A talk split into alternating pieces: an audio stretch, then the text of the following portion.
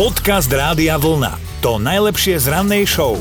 Dnes vyzvedáme, že čo ste nestihli ukryť pred návštevou. A toto je Igor. Moja manželka dostala na 30. narodeniny od kamarátiek sviečku podobizeň mužského pohlavného orgánu Mhm. a samozrejme ho odložila. No a dcera mala 3 roky, ho našla a v tej dobe si tak spievávala, to brala, že to je mikrofón, tak do toho mikrofónu si zvykla spievať. Aha.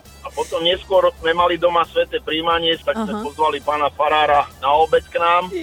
No a keď prebiehal obed, tak mala odbehla a zrazu sa objavila s tým veľkým pohľavným orgánom vo dverách a začala tam vyspevovať. A pán Farár nevedel, čo má povedať, rýchle manželka zobrala, mala tam hodnú chvíľu, vyplakávala, potom uzerovala pána Farára, že by nám povedal, aby sme jej to vrátili a pán Farár hovorí, doneste jej naspäť, kľudne ten mikrofón nech spieva. A keď ho Že- tak potom ešte pol hodinku tam s tým mikrofónom Igor. pobehovala. Mňa, mňa už len jedna vec z tohoto celého zaujíma, že z ktorej strany bol knôt. Dobré ráno s Dominikou a Martinom. Už ste sa niekedy stratili? A keď hej, tak na ako dlho? Na hodinku, na dve? Lebo tuto chlapci zo Šalamúnových ostrovov sa prosím pekne stratili na mesiac. Hej, celých 29 mm. dní blúdila partia kamarátov na lodi uprostred oceánu, až sa im nakoniec podarilo vrátiť sa domov. Chlapci zo Šalamúnových ostrovov to zobrali šalamúnsky. Tvrdia, že to vôbec nebolo také strašné, dokonca si to užívali, veď chlap sa neprizná, že sa stratil. Mm. Im skrátka vraj zlyhala gps a rozhodli sa nepanikáriť, pokúsili sa orientovať aj bez navigačného systému. No a keďže už mali veľa skúseností na palube, tak to zmákli, a to aj napriek zlie, zlému počasiu, aj napriek búrkam, ktorých teda viackrát dostali z kurzu, ktorý nejako naspäť chytili. Vidíš, že to je paráda. Máš, máš dokonalú výhovorku na mesačnú dovolenku na lodi minimálne pre šefa, hej, že strátil som sa. Ale predpokladám, že ako sa doma objavili vo dverách, tak rodičia a frajerky im dali takú za ucho, že by sa boli aj radšej vrátili na tú loď. Ale ja si teraz predstavujem teba, že ako zablúdiš loďou na otvorený oceán, tak do hodiny by sa z teba stal kanibál a pozrela by si svoje deti. Ježiš, ty taký.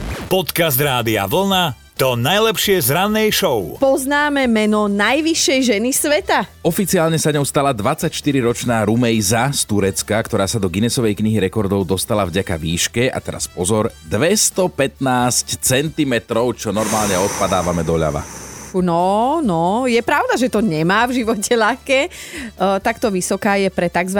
výverov syndrom, teda chorobu, ktorá spôsobuje nadmerný rast. Mm. Ale teda na druhej strane je veľkým príkladom toho, ako sa toto všetko dá pozitívne zvládať. No, pre tieto problémy často potrebuje vozíček, pretože sa jej ťažko kráča na tých chodúľoch, ale práve svoju popularitu chce využiť na osvetu o podobných diagnózach, tak my takto tlieskame a mm, Rumejze držíme palce, aby sa teda mala zdravotne čo najlepšie. Inak historickou rekordérkou a najvyššou ženou vôbec bola Číňanka Zheng Yinlian a to už je naozaj že dýchberúce číslo, ktoré poviem, lebo to zrejme nikto nikdy neprekoná.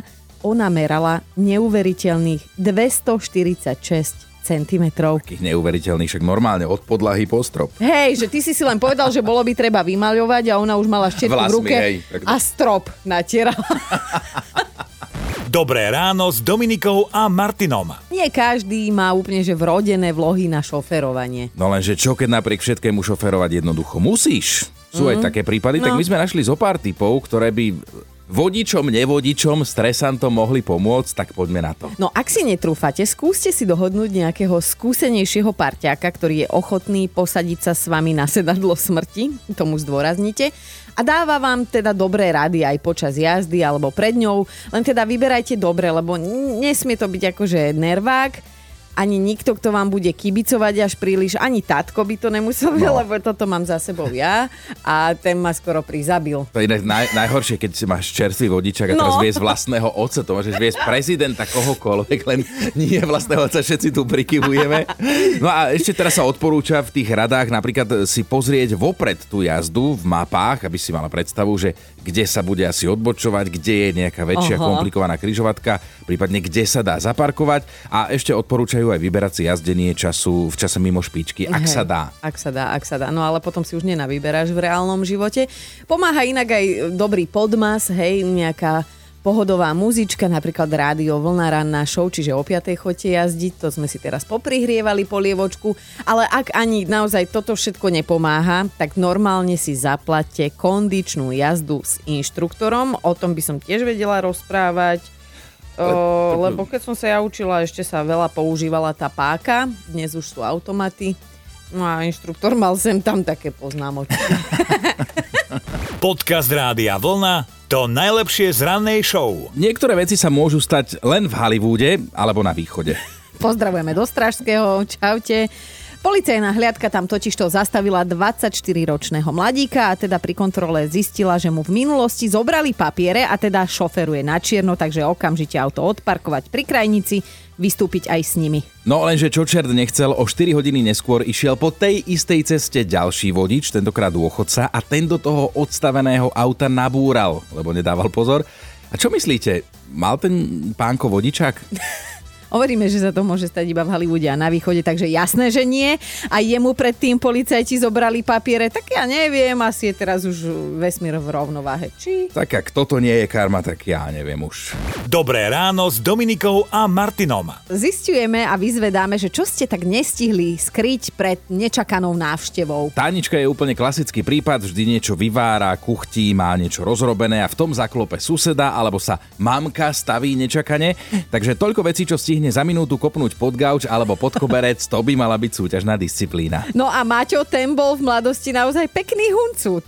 My sme s kamarátom sme si dali pivko u nás doma. Mm-hmm. No naši neboli doma, tak sme pozamykali žauzie, pozaťahovali. Keby aj prišli naši, tak poschovávame všetko do skríňa, stíhame, hej. No a tak aj bolo. Ešte sme kľúč zatočili v zámke, počujem iba zvonček, tak chytro poschovávali, odomkli sme. No a otec prišiel a pýta sa, reku, čo vy tu robíte? Tak no, tak sa iba rozprávame. Hej, a pivo si pijete? Reku, nie, nie, nie, nie, že prečo? Že fľaši ste síce poskovávali, ale tie štuple ste zostávam mohli som schovať. Počúvajte Dobré ráno s Dominikou a Martinom každý pracovný deň už od 5.